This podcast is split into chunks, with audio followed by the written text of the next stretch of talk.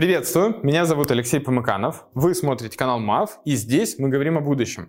Сегодня мы приехали в гости в компанию, которая это будущее и создает. А, мы находимся в офисе компании Waves Enterprise на Красном Октябре. А, мы сегодня будем общаться с директором по продукту Артемом Калиховым о том, какие решения они разрабатывают для крупных компаний и для государств. Артем, приветствую. Привет. Я знаю о том, что ты работаешь директором по продукту в Waves Enterprise. Расскажи о себе подробнее, чем ты занимаешься в компании, и, наверное, особенно было бы интересно узнать, что тебя в этой деятельности вдохновляет больше всего. Давай вкратце о себе я расскажу. А, в компании Waves а, я работаю порядка трех лет собственно, пришел в нее развивать как раз э, направление Waves Enterprise, корпоративное направление. А вообще в технологии блокчейн, да, и в сфере, связанной с распределенными реестрами, я работаю порядка четырех лет. А до этого прошел путь от системного инженера до руководителя разработки а, в разных компаниях, в крупных системных интеграторах российских, в банках, других компаний за плечами там, порядка 20 крупных проектов внедрения информационных систем там, локального и федерального масштаба. Вот поэтому как бы, опыт э, в бизнесе, в B2B системах э, у меня есть, и как раз этот опыт сейчас э, крайне полезен в развитии технологий блокчейн в корпоративном секторе. Эм, я, собственно, стоял, наверное, у истоков платформы Waves Enterprise, нашего основного продукта. И в один момент, в 2017 году, в компании Waves было принято решение, да, помимо а, публичной блокчейн-платформы, помимо а, того стека продуктов, который был на тот момент, приняли решение развивать корпоративное направление, поскольку это направление в системах распределенных реестров только начало зарождаться, и, в принципе, уже тогда была видна а, такая достаточно хорошая перспектива а, в развитии этого направления во всем мире, в России и за рубежом, и было принято решение а, делать платформу, которая бы отвечала нуждам а, бизнеса в технологии блокчейн. Ну вот, собственно, я этим и занялся.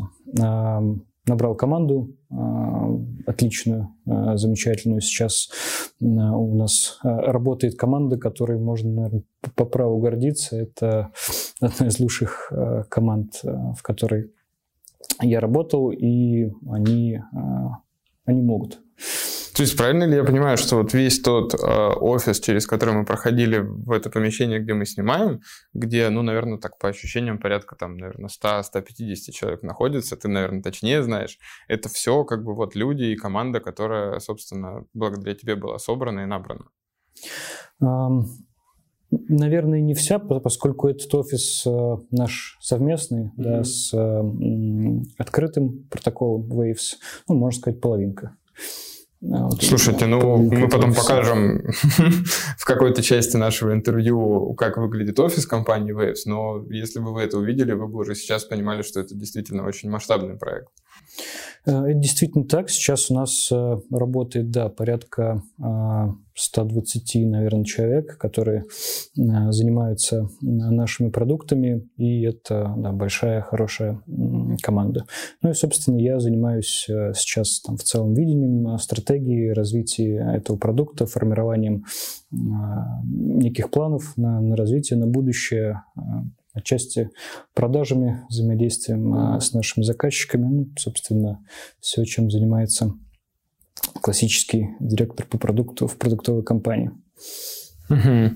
А, слушай, а ты упомянул, и как раз вот этот вопрос меня интересовал, с тем, что есть э, компания Waves, с которой я был знаком, ну, с 2017 года точно, потому что мало на каком этапе крипто, криптометапе, да, мероприятий не упоминалась компания Waves. Даже вот здесь точно, я помню, были метапы, выступления, вот. И, ну, в общем-то, с 2017 года я слышал про Waves. Waves Enterprise я тоже слышал, но как бы слишком не углублялся, чем занимается компания. Расскажи вообще, как у вас устроен бизнес. Я так понимаю, что есть, во-первых, такое разделение, а во-вторых, ну вот немножко расскажи про то, в чем различие, как устроена одна компания и как устроена другая, как они вместе сосуществуют.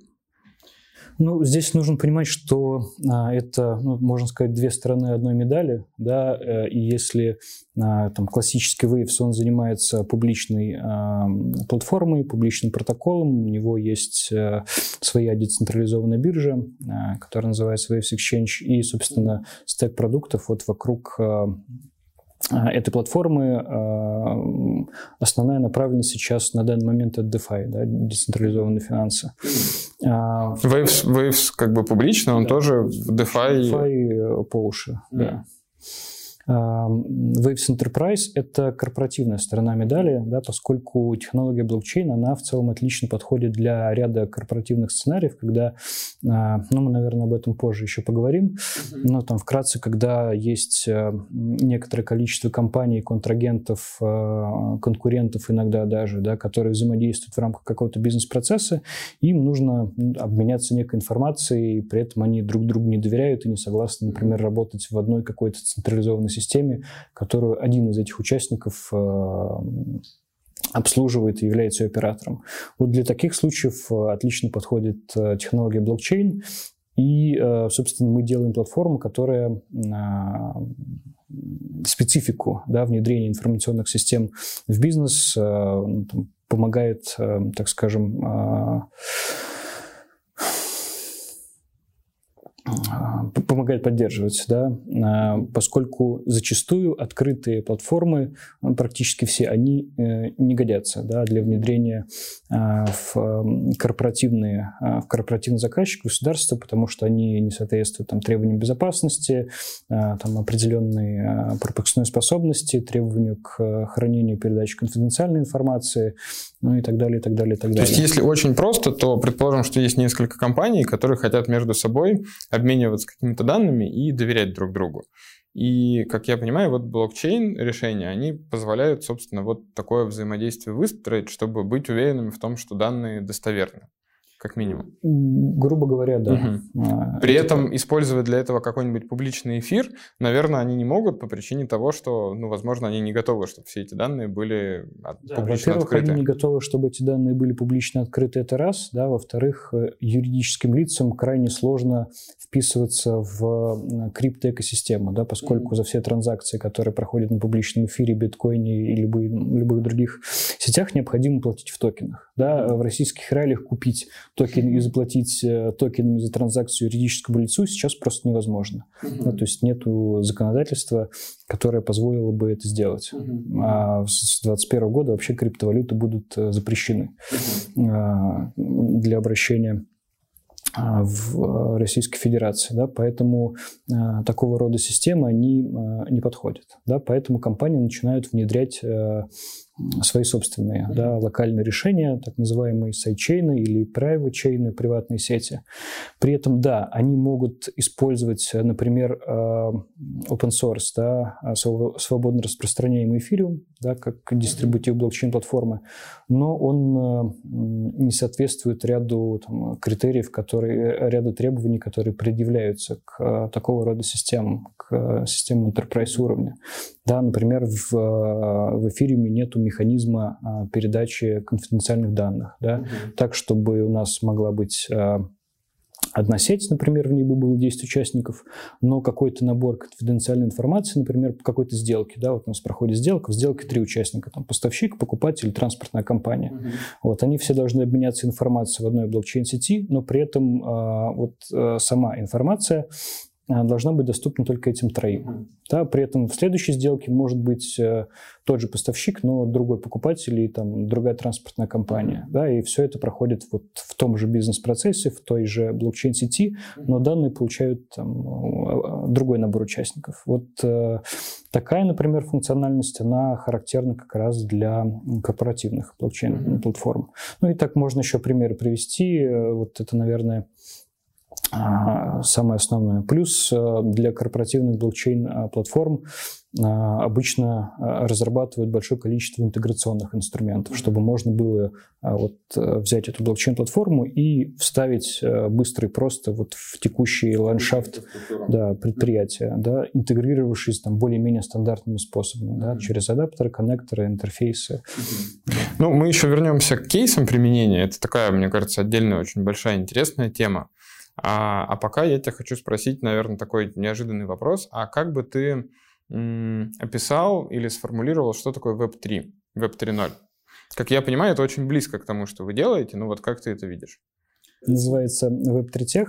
Э, собственно, и мы, да, про э, децентрализацию следующего поколения. Uh-huh. Вообще там, если говорить по классике, Web3 — это, так скажем, интернет следующего поколения, который характеризует несколько аспектов. Да. Первое — это возможность взаимодействия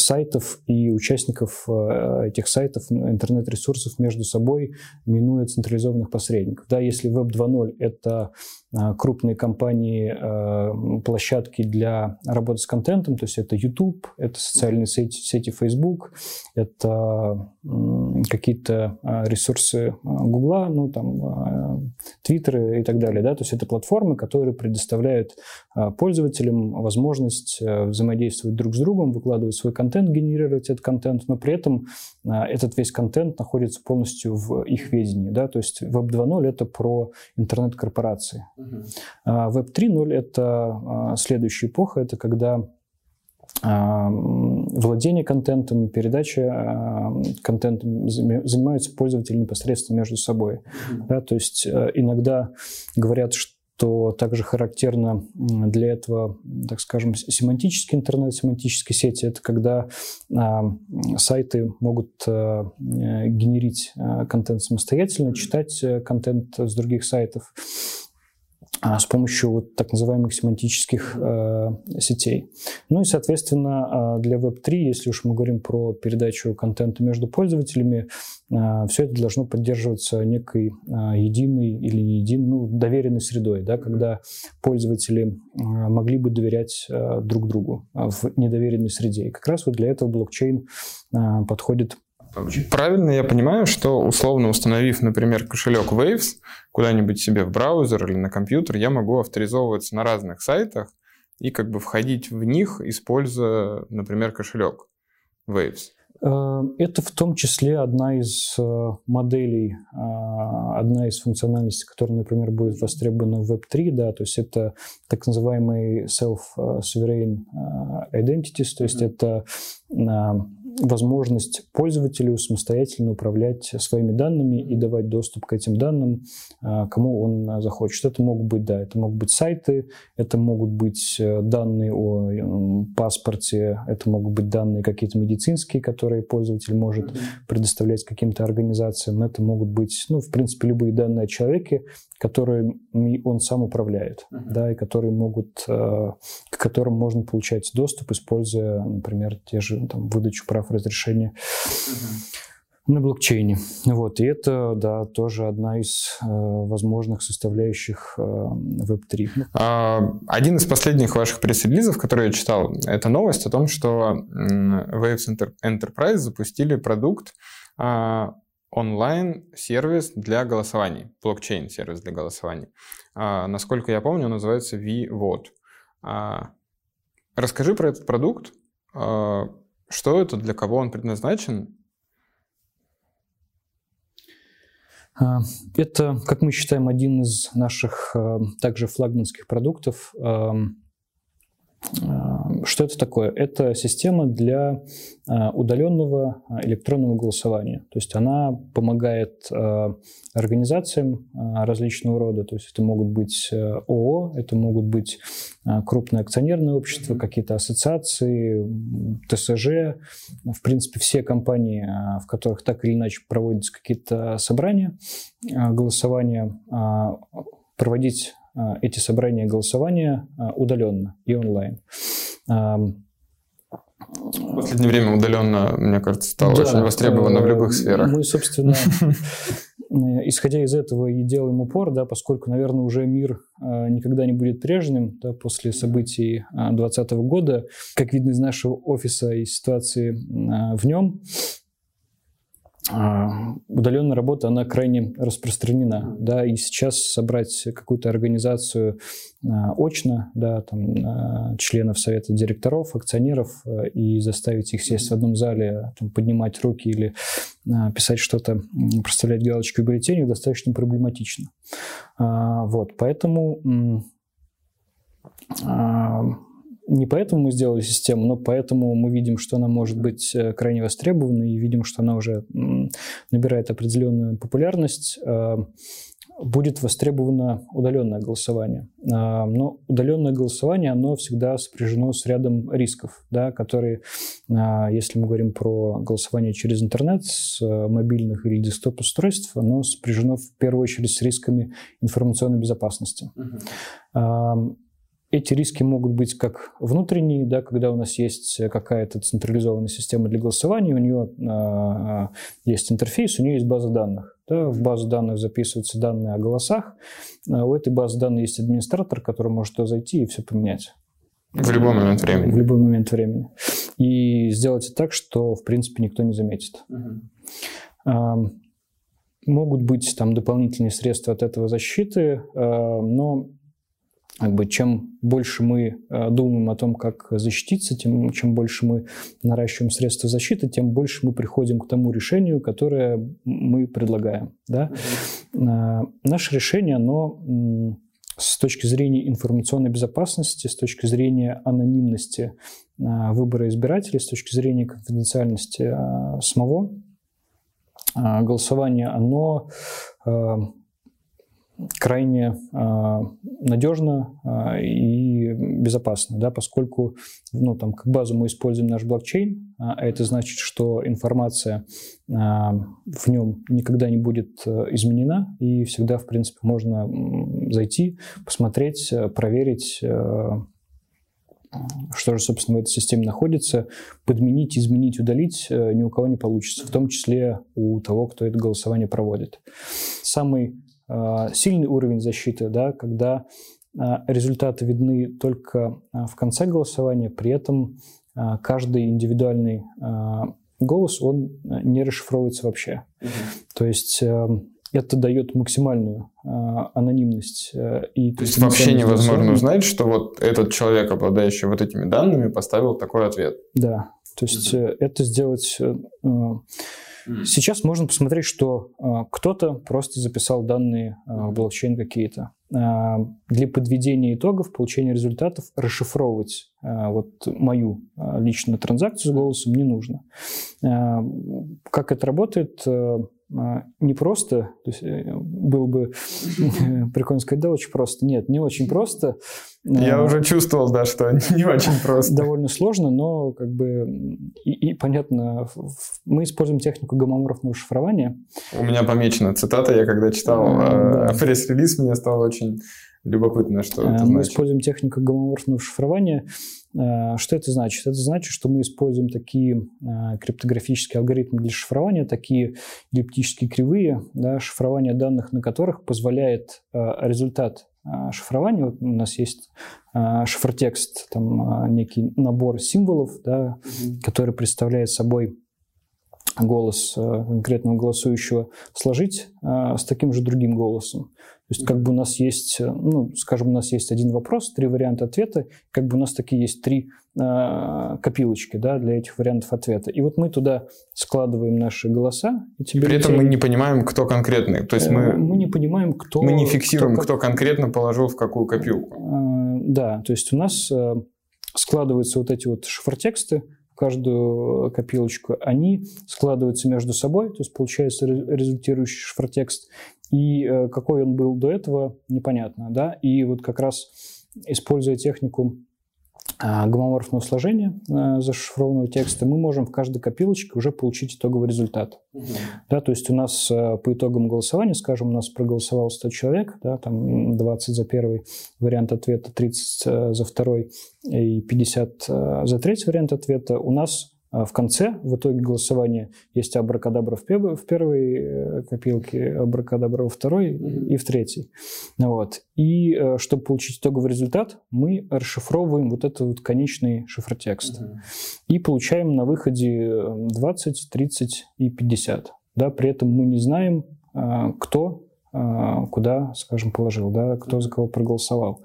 Это дает избирателям голосующим максимальную а, анонимность да, этого выбора. То есть один кто-то по своей воле не может расшифровать ни итоговый результат, ни бюллетени. А, вот. Чтобы скомпрометировать а, один бюллетень пользователя, нужно, чтобы все договорились, эти децентрализованные, ну, независимые участники взяли этот бюллетень и по очереди расшифровали. Расшифрование работает ну, там, примерно как снятие кожуры с лука. Не совсем так, но там можно представить, да, что у каждого есть часть ключа, и каждый своей частью ключа расшифровывает. А вот они все не по очереди, но они физически все одновременно это делают. Ну, там можно провести аналогию с луком, что они вот как бы снимают слои шифра. И на выходе у нас получается итоговый э, массив значений 20, 30, 50, который уже также записывается в блокчейн. В принципе, любой независимый наблюдатель, э, если у него вдруг э, появится желание, может э, зайти в блокчейн, взять эту информацию и проверить, э, зная там, какие алгоритмы были использованы, он может, собственно, весь этот путь воспроизвести и убедиться, что все было произведено корректно. Mm-hmm. Вот.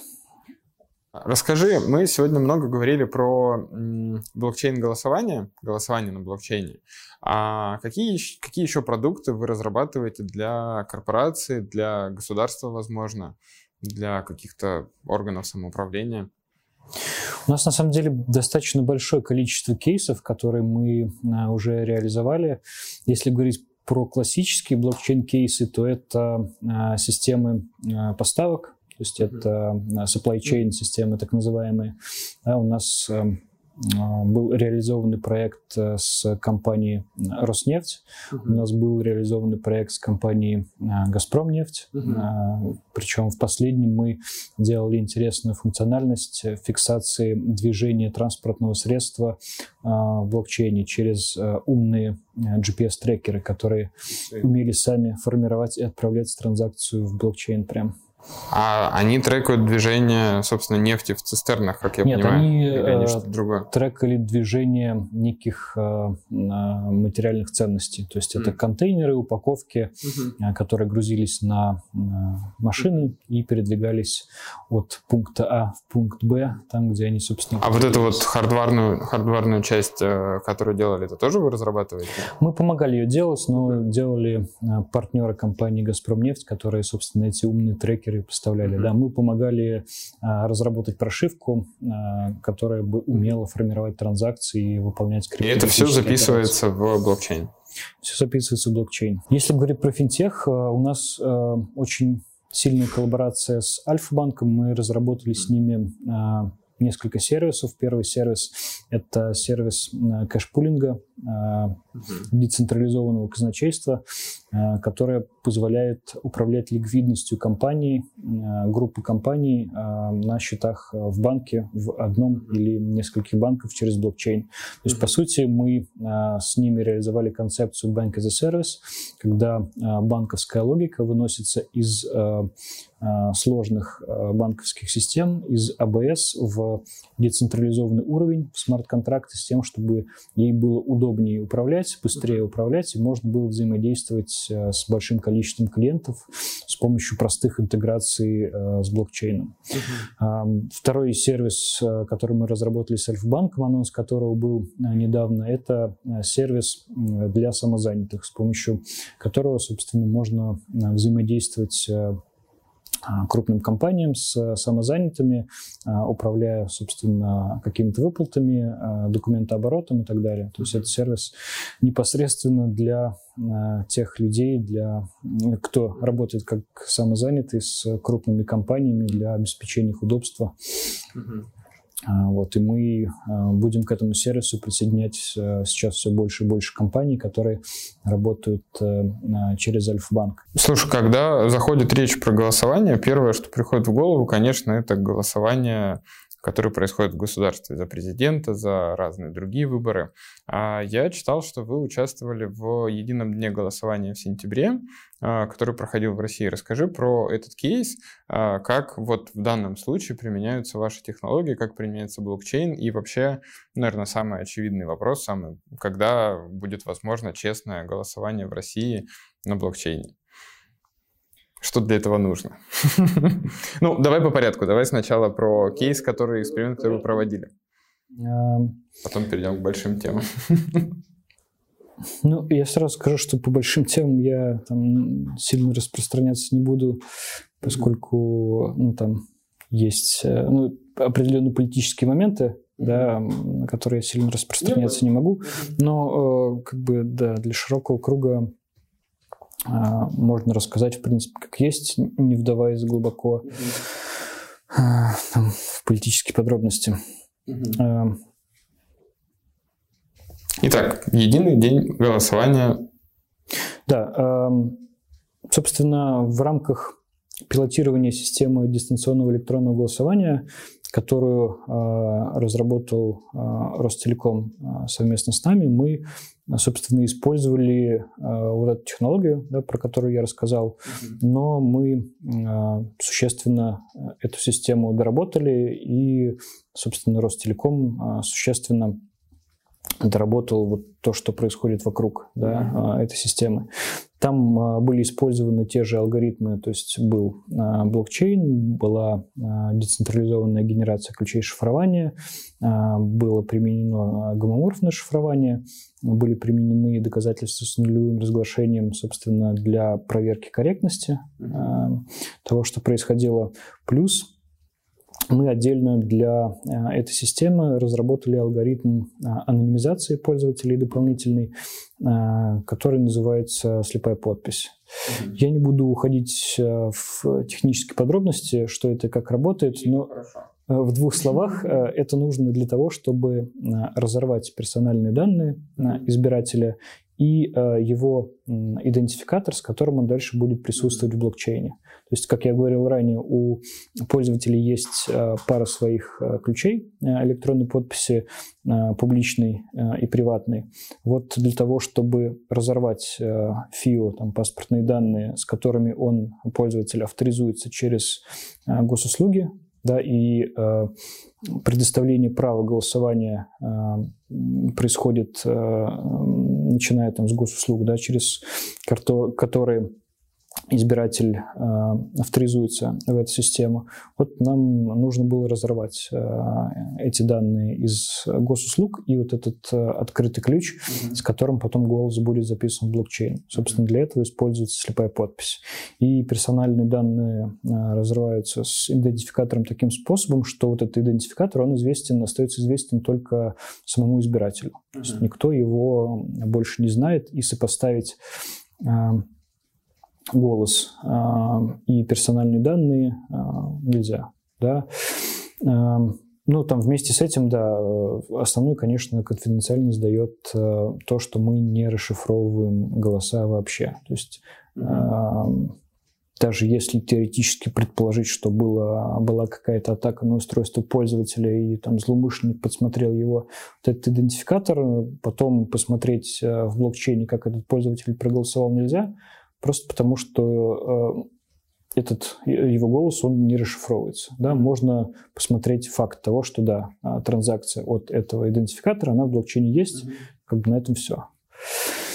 А, вот.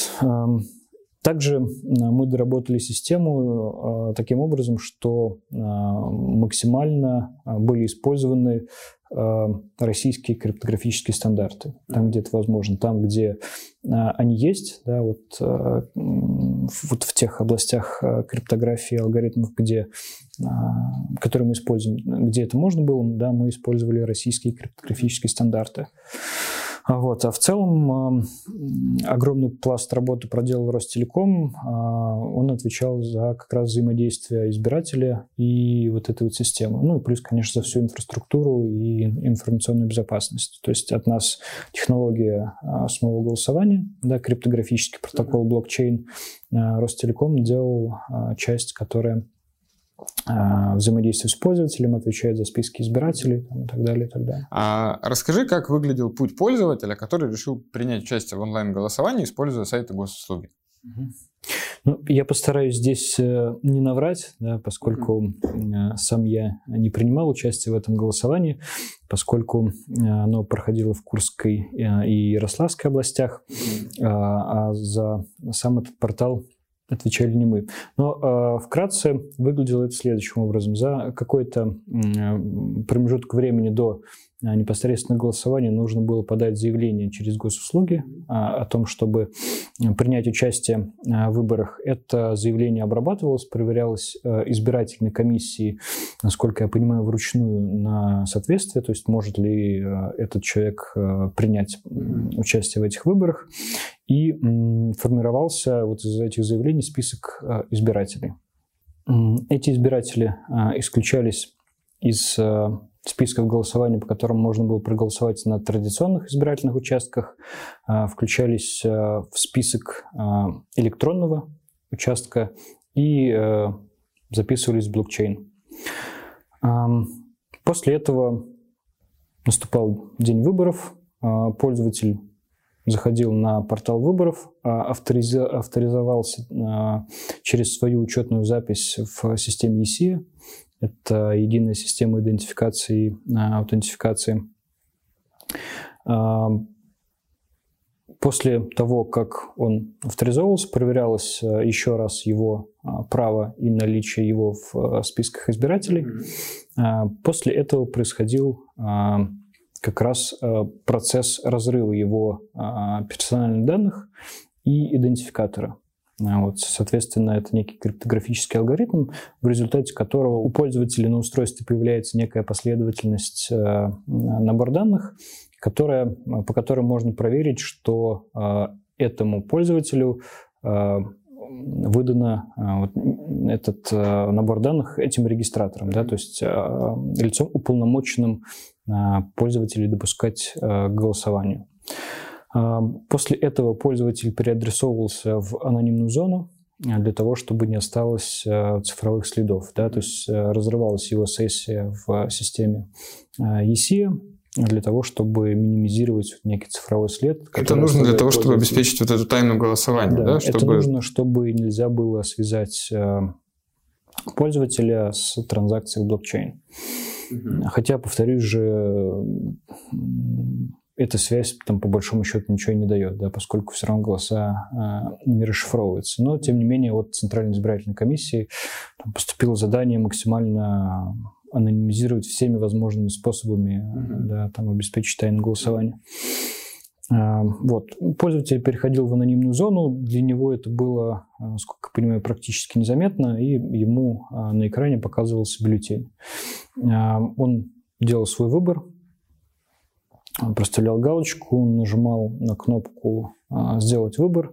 После этого происходило зашифрование этого бюллетеня, добавление информации, которую он получил на предыдущем шаге, да, о том, что он авторизован, участвовать в этом голосовании, и производилась электронная подпись вот всей этой информации. После этого транзакция, формировалась транзакция для блокчейн, собственно, с этой электронной подписью, и отправлялась в блокчейн. Транзакция сохранялась в смарт-контракте. Смарт-контракт проверял а, ее на корректность, то есть он проверял а,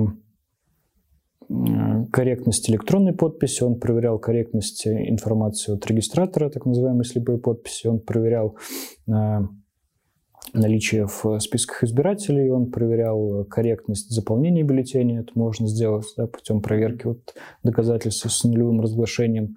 Зачем это нужно? Для того, чтобы злоумышленники не могли, например, там, вместо галочки, да, там, по сути, галочка это единичка, да, то есть mm-hmm. галочка представляется единичкой, да, там отмеченный пункт единичкой, не отмеченный нолик, да, чтобы нельзя было сделать подлог вброс и проставить вместо единички 100, например, да, и вбросить 100 голосов. А, а если бы этого проверки не было, а, это можно сделать, да, с помощью гомоморфного сложения. Вот выполнялась такая проверка, а, и информация, вот этот, этот голос добавлялся к смарт-контракту. Собственно, на этом для пользователя процесс голосования заканчивался голосование само а, шло три дня, пятницу, субботу, воскресенье. Вот. Все это время а, голоса копились на адресе смарт-контракта. Собственно, после окончания голосования все а, эти голоса суммировались, то есть выполнялась операция гомоморфного сложения этих бюллетеней, получался некий шифр-текст финальный, Дальше по процедуре у нас там на самом деле была сложная процедура э, с ключами расшифрования. То есть помимо того, о чем я рассказывал, помимо децентрализованной генерации ключей вот у этих участников на блокчейн-узлах, еще делали дополнительный ключ, который создавался, а потом разделялся. То есть у нас было два ключа, с помощью которых нужно было расшифровывать. Один создавался децентрализованный, потом собирался. Uh-huh. Один э, создавался централизованный, потом разделялся, и записывался на флешки, и которые раздавались э, э, там, неким участникам избирательной комиссии, наблюдателям, и потом все это э, собиралось э, воедино э, и расшифровывался итоговый результат. В сентябре было не очень много, всего 30 тысяч э, человек, а, ну, такие пилотные участки. Но, в принципе, от количества человек сильно это не зависит. Вот, а вообще сейчас мы систему тестировали а, вот на, тот, а, на том этапе на голосование в 3 миллиона человек. Вот. Соответственно, дальше эта вся история с точки зрения производительности, она будет развиваться, чтобы обеспечить объемы э, всей страны. Ну, ты подводишь к следующему вопросу. Возможно ли такое голосование в масштабе всей страны? России, например? Э, ну, однозначно возможно, и, в принципе, все э, к этому идет. И, в принципе, уже Центральная избирательная комиссия делала заявление о том, что в 2021 году эта тема будет развиваться. Угу и будет а, продолжаться пилотирование. По-моему, следующий этап это 20 регионов будет. Mm-hmm. Вот. Возможно, планы изменятся и будет еще более а, масштабное. Mm-hmm. Но вот сейчас, насколько можно судить из официальных источников, это, по-моему, 20 регионов mm-hmm. на следующем этапе. И, ну да, постепенно я думаю, что это станет э, частью э, нашей Э, с вами жизни, и я считаю, что это такой э, большой прорыв mm-hmm. и очень хорошая а, история. Там как бы негативно критики к этому не относились.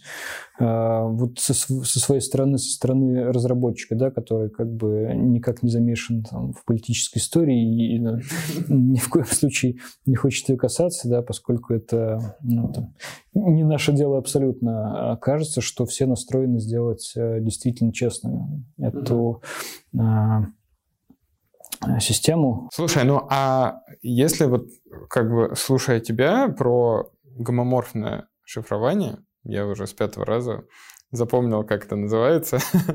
вот. А я понимаю, что технически все устроено очень серьезно, очень сложно, и все настроены на то, чтобы это работало действительно прозрачно, честно и, в общем-то, надежно.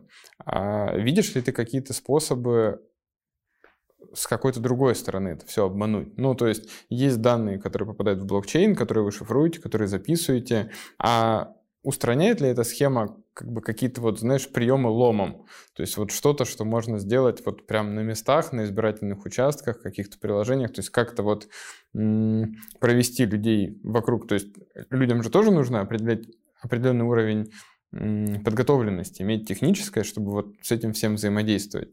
А как с этим будут сталкиваться бабушки, дедушки, люди, которые ничего не понимают в IT, в технологиях. Видишь ли ты там какой-то барьер к таким? Здесь, э, ну, я не могу называть это барьером, но это одна из задач, которую нужно будет э, решать в дальнейшем.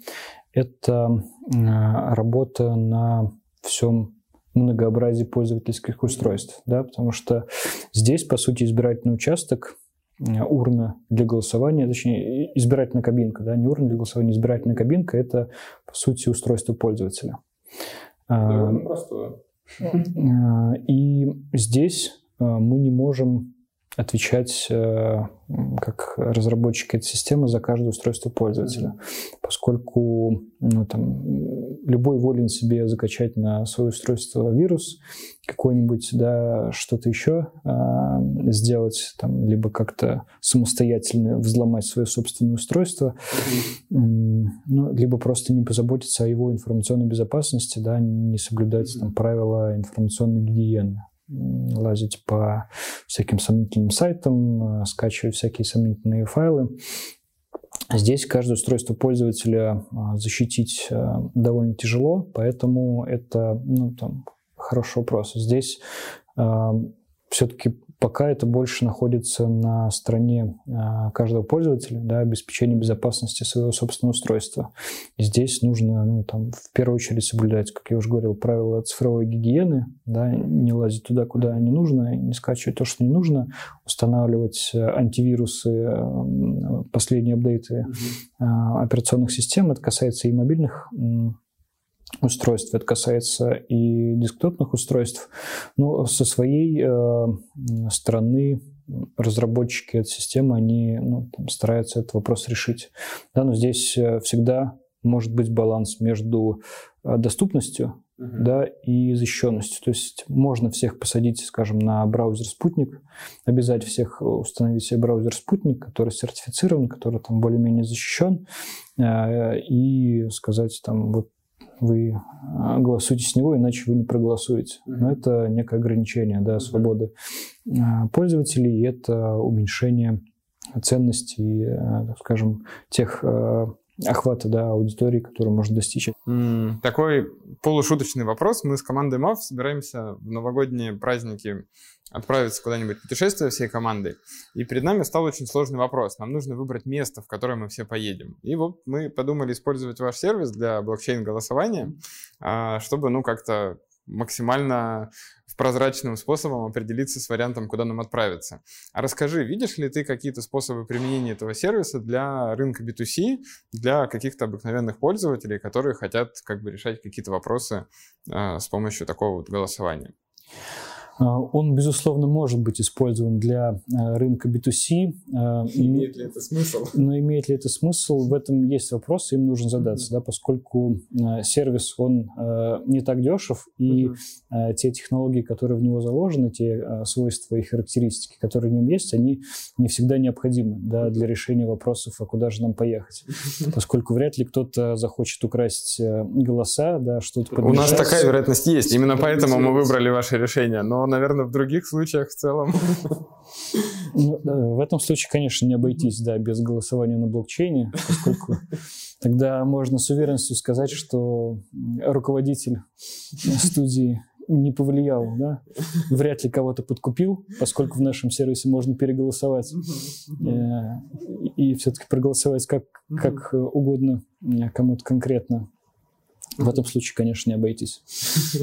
А, ты сказал, что сервис а, не дешев. А приведи, ну, вообще какие-то расценки, как в среднем какая тарификация в таком сервисе, и как, э, ну, какие-то, наверное, а, крупные компании, которые используют сервис, э, как платят за ваш продукт? Ну, э, мы тарифицируем сервис по пакетам uh-huh. голосующих. То есть наш базовый пакет в 100 голосующих стоит 6 тысяч рублей. Uh-huh. То есть, по сути, 60 рублей за одного участника голосования. И в каждый голос включено один вопрос или ну, какой-то набор вопросов? Любое количество вопросов, uh-huh. то есть э, нет ограничения по размеру повестки, количеству вопросов, количеству ответа, хотя, безусловно, от этого зависит э, стоимость его для а, блокчейна, uh-huh. то есть размер транзакции, да, размер потребляемого места, но мы как бы на пользователя это не вносим. Плюс неограничено количество переголосований. То есть, в принципе, наш сервис позволяет свой выбор изменить до окончания голосования. И а, ну, это сделано для того, чтобы защитить э, а, от принуждения к голосованию. Да? Если угу. есть начальник, который меня заставляет голосовать определенным образом, я при нем проголосовал, потом пошел э, домой и проголосовал так, как угу. захотел. Вот это а, также не ограничено. Вот, если сравнивать со стоимостью а, голосования традиционных, например, по а, почте, угу. то есть такой вид а, голосования иногда применяется и в России, а, в США тем более, да, они а, на этих голосованиях очень много голосовали по почте, и с этим тоже много вопросов. Но тем не менее, одно вот такое заказное письмо с бюллетенем э, стоит 150 рублей uh в Почте России, поэтому у нас получается больше, чем ну, в два раза дешевле и, и удобнее, и быстрее, да. А, слушай, расскажи, а как, может быть, вы в вашей компании используете собственные решения, собственные сервисы для голосования внутри вашей команды, внутри вашей компании? А, мы используем сервис для голосования для решения каких-то наших внутренних э, командных задач. Да? Если мы хотим, например, проголосовать, э, делать ли выходной нам, например, 4 ноября в среду, либо 6 ноября в пятницу, угу. мы используем наш сервис голосования, чтобы начальник, э, не дай бог, не склонил команду работать два дня. Насколько я знаю, а, вы делаете решения существенно для больших рынков, чем для России.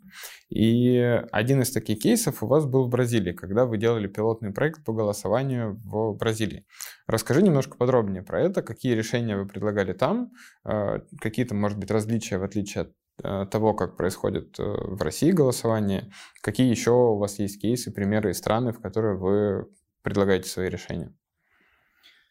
А, Бразилия – это интересная история. Она случилась достаточно внезапно. А, к нам а, ко мне обратился наш человек из публичного протокола Waves mm-hmm. с интересной инициативой, сказал, что Артем, посмотри, там Высший электоральный суд Бразилии, это аналог нашей Центральной избирательной комиссии, проводит сбор просмотр решений, которые как раз нацелены на изменение вот системы голосования в Бразилии. Не интересно ли будет нам поучаствовать? А, мы посмотрели на это все и приняли решение, а почему бы и нет. А, в чем там вообще суть? О чем разговор? Вообще в Бразилии сейчас система голосования, она электронная, но она не дистанционная. Угу. То есть э, голосование у них проходит на избирательных участках с помощью а, машин для голосования. То есть это такой аппаратный а, комплекс, угу. приборы, с помощью которых каждый избиратель может идентифицироваться, а у них покрытие вот системы идентификации, насколько я понял, там близится к 100%. Mm. То есть у них все данные собраны, и это больше, чем у нас. То есть человек может прийти и как бы авторизоваться да, вот в этой машине. профили там в их аналоги э, госуслуг практически всех бразильцев. А, вот. И да, они голосуют с помощью, а, по-моему, у них есть какие-то карточки, а, они их прикладывают, там набирают код кандидата, за которого они хотят проголосовать, и этот голос считается. А, сейчас а, они хотят эту систему а, улучшить и смотрят на решения, которые могли бы как-то ее развить, в том числе вот на дистанционные голосования. Для них это актуально, поскольку у них ситуация с э, ковидом еще похуже, чем в России. И поэтому ну, явки э, на избирательных участках, они оставляют желать лучше. Ну и опять же, э, как я уже говорил, наверное, мир никогда больше не будет прежним, и э, всегда для очных каких-то, особенно крупных собраний, будут искаться какие-то альтернативы. Поэтому вот они думают над тем, как эту систему улучшить. И э, они запросили предложение от большого количества компаний. Сначала их было порядка 60, потом по итогам прослушивания, так скажем, очных встреч с очных видео встреч с представителями бразильского ЦИКа.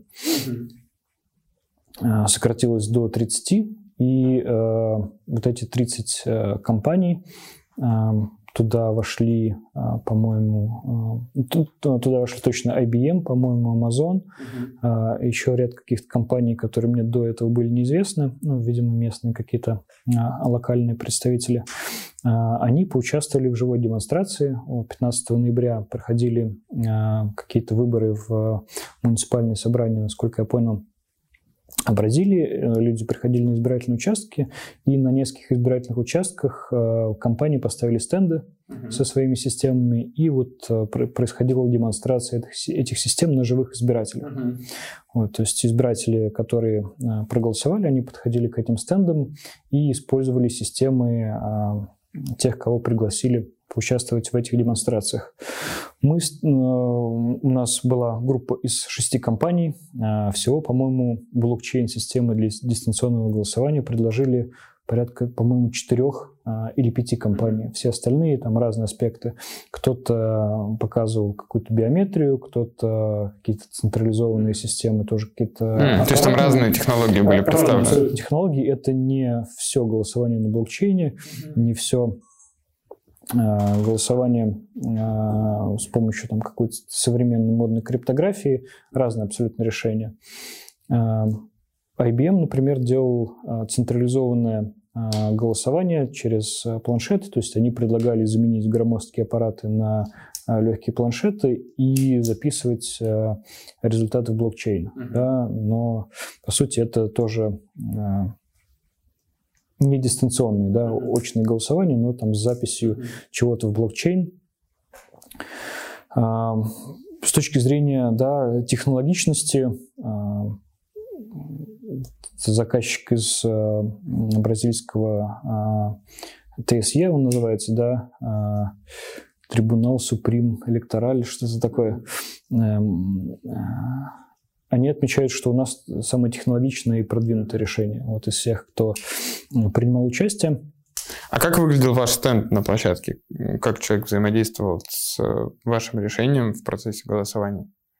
А, мы сделали следующую э, систему. Э, мы заранее сформировали списки избирателей и создали голосование с этими списками избирателей. Это тестовый избиратель, то есть это а, какие-то а, тестовые учетные записи. И для каждой тестовой учетной записи напечатали а, QR-код, mm. с помощью которой можно было бы ну, с помощью мобильного телефона, наведя на QR-код, войти а, в личный кабинет уже со всеми а, данными, введенными автоматически, и у избирателей сразу появлялся бюллетень. Угу. Да, и с помощью QR-кода... А, а как осуществлялась идентификация или в вопросе тестового это как бы не важно было? А, идентификация, ну, по сути... Так-то я тоже могу зайти, отсканировать э, Идентификация, по сути, осуществлялась по логину и паролю, то есть в QR-код были зашиты публичный и приватный ключ пользователя и логин, пароль его в системе.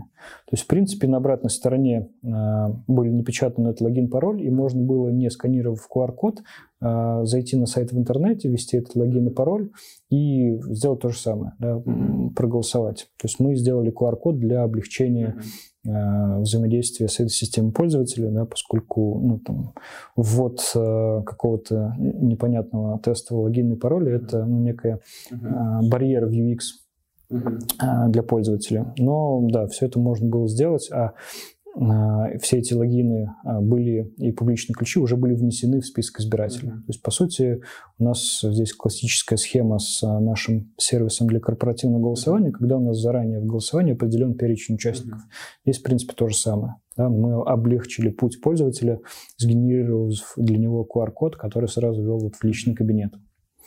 Ну и пользователь а, выбирал а, кандидатов, угу. нажимал на кнопку «Сохранить голос», производилось также шифрование его голоса, подписание электронной подписью транзакции, отправка транзакции в блокчейн, и пользователю выдавалась ссылка на, на его транзакцию в блокчейн-клиенте нашей системы Waves Enterprise, где, собственно, можно было его посмотреть, убедиться, что этот голос записан. А, поскольку говорить про нашу политику сложно, давай поговорим про то, как у них. Я знаю, что в последнем голосовании в США тоже использовался блокчейн. Расскажи тоже примерно, как там работала система. Были ли вы к ней причастны? Нет, мы на этот раз не вмешивались э, в американские выборы. Нам еще... на этот раз. Прошлые не простили. Э, поэтому в этот раз мы не стали помогать. А, спойлер, это шутка. Насколько я могу судить из э, обзоров э, техники, из э, новостных каких-то выпусков, блокчейн там используется крайне ограниченно и в формате фиксации ну, некой сводной информации о том, как проходят выборы, о результатах выборов. То есть, по сути, блокчейн, он является некой базой данных э, о том, как э, проходит э, вот этот выборный процесс. И информацию туда записывают некие авторитетные источники. Mm-hmm. То есть информация собирается из, насколько я помню, даже из СМИ. Насколько я понимаю, эм, организацию э, процесса в США, они использовали блокчейн как некое хранилище э, исторической информации о э, ходе проведения голосования. Причем они использовали публичный блокчейн и по факту просто записывали туда результаты выборов. Причем, насколько я знаю, одним из там, основных источников информации по результатам выборов, выборов служил СМИ Associated Press.